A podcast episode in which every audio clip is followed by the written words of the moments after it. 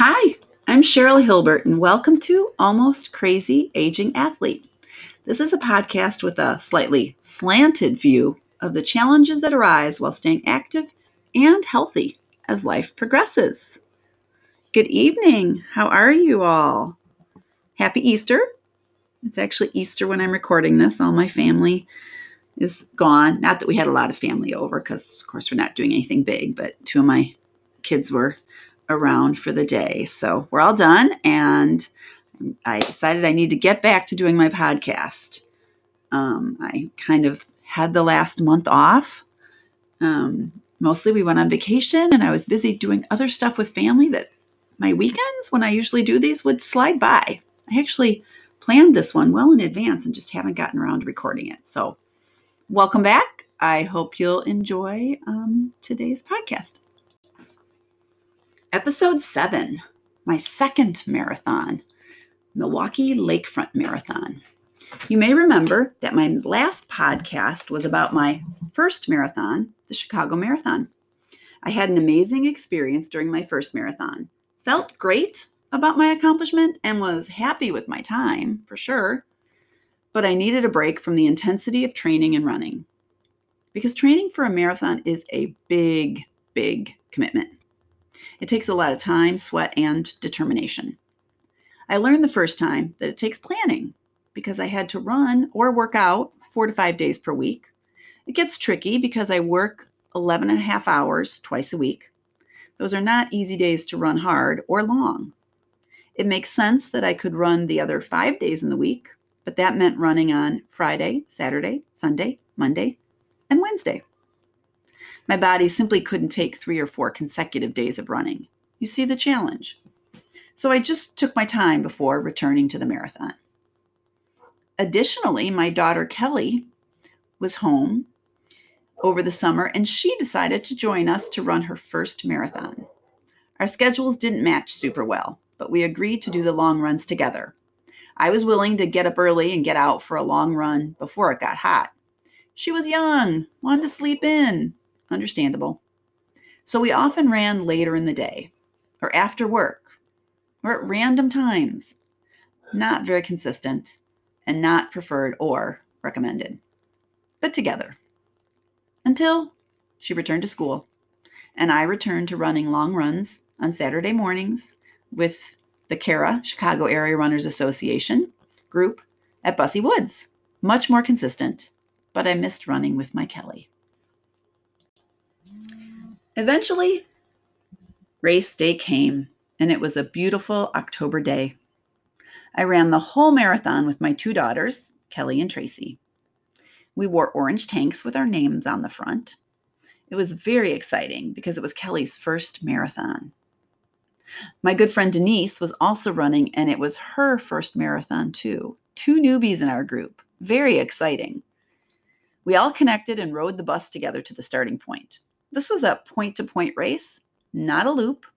So we parked at the end and took a bus to the start. This was a fairly long bus ride, over 26 miles, which made us realize how far we were actually running. Wow, it's a long way. Yikes. We arrived at the starting point early, and they had a school open for everyone to hang out in and stay warm and loose until the race started. And then it started. And we were off running and running and running and running. We started with Denise, but split apart early on because she had a run walk schedule planned while we were running at a consistent pace. We wished her well and kept running and running and running. And then we ran some more. Actually, it is fun to run with Tracy and Kelly. We broke the race down into 5Ks or 3.1 mile sections, and then we alternately picked names for each section. I can't remember them all, but I'm pretty sure that it started as a turkey trot with a few gobble gobbles along the way. We ran a Bastille Day 5K, and Kelly tried to remember some French. Bonjour. There was an Iowa City United Way 5K, a Lutheran General Hospital Down Syndrome 5K, and a Salute Independence Day 5K in the mix. I embarrassed my girls by yelling, Ho, ho, ho, go Santa, go for the Santa run. Kelly chose to name the last 5K and she called it a Warrior Dash, which is a race that we all enjoy running and have great memories of. So we went and we ran a few steps in the grass in the honor of a true Warrior Dash. Anything to keep running. It helps to be creative. When you are getting tired and there isn't a water station in the sight, then it's nice to look forward to hearing the name of the next 3.1 miles. Anything for a distraction. And this actually worked out quite well. We had some support along the way, and it was needed and appreciated. Becker, Tracy's now husband, was strategically placed with cold watermelon and pretzels, salt and hydration, both well needed. Sometimes it is enough to just enjoy the salt off the pretzels. It's weird how good salt can taste during a long race. The cold watermelon is the bomb. Watermelon is the best, cooling and hydrating, sweet and tasty, perfect for marathon nutrition. I highly recommend it. Thank you, Becker. Thank you. My friend Denise had her husband, Steve, and son, Drew, along the course. And they cheered and helped us too.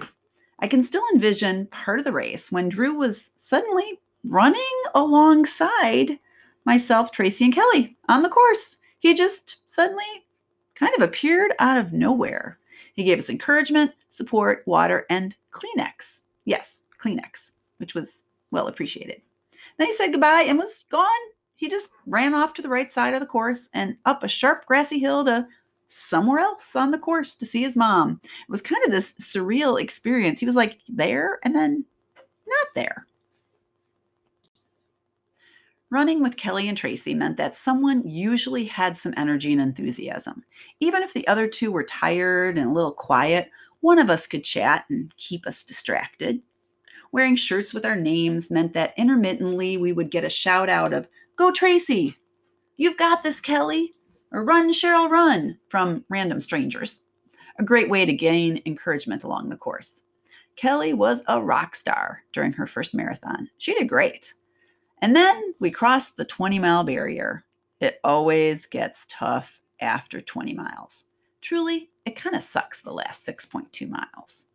I think it was around 23 that we all kind of crashed and we all got quiet. Our pace got slower and slower it actually got too slow for me to even run. I knew that if I didn't run faster, I would walk and just keep walking. Kelly needed to keep that pace to keep running, or she would walk or stop. So Tracy and Kelly ran together, and I ran a bit faster until I got tired. I went ahead, and then I would walk until they caught up, and then repeat the run walk interval. It took three or four intervals, and then Kelly suddenly felt better and she had a spurt of energy and was able to pick up the pace, and we could all run together again. Tracy seemed the most flexible with her speed at this point, so she just matched our pace. Tracy was the most experienced marathoner in our group as she had run two Chicago marathons, and her experience showed and helped. Thank you, Tracy. You made a difference. And then we got to mile 25. Ugh, I hate the last mile. I can't tell you how much I hate the last mile of every training run, every fun run, every race. My brain just wants to be done and it gives me negative thoughts. The main thought is, let's walk. Walking would feel really good right now. Let's walk. It repeats itself in my head again and again until I finish the race or I give in and walk. Well, we got to mile 25 and I ignored the thoughts of walking until mile 25 and a half. I really, really just wanted to walk. Just a little bit. I know it sounds silly to walk after running 25 and a half miles, and there's only three quarters of a mile left. But we had run a good race. We had made great time. Our goal was to run the marathon under five hours. We were way ahead of the schedule in this goal. We could walk the remaining distance, that three quarters of a mile. No, we could sit down, rest, and then walk the remaining distance, and we would still beat our goal time. So it was reasonable that I said, Can we walk a little? Tracy responds, No, we aren't walking. We're almost done. Please, just a little bit. No, we aren't walking. We aren't talking about walking. No walking. Fine. You didn't have to be so mean. And we continued running until we finished together, hands clasped, held high over our heads. We finished together in four hours, 40 minutes, 51 seconds. Woohoo! Kelly's first marathon was a great success. She was awesome. Tracy and I were pretty awesome too, because we beat our previous marathon time by almost 30 minutes. That's a lot. Yep. Pretty amazing success for my second marathon. My friend Denise also finished her first marathon that day. She truly inspired me during the whole training cycle and marathon race with her persistence in the face of a variety of challenges.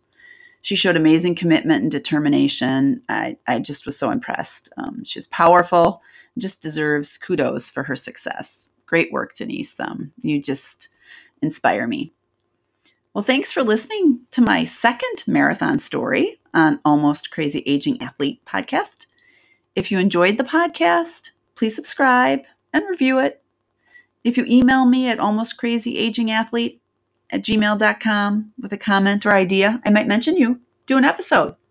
Thanks. Bye bye.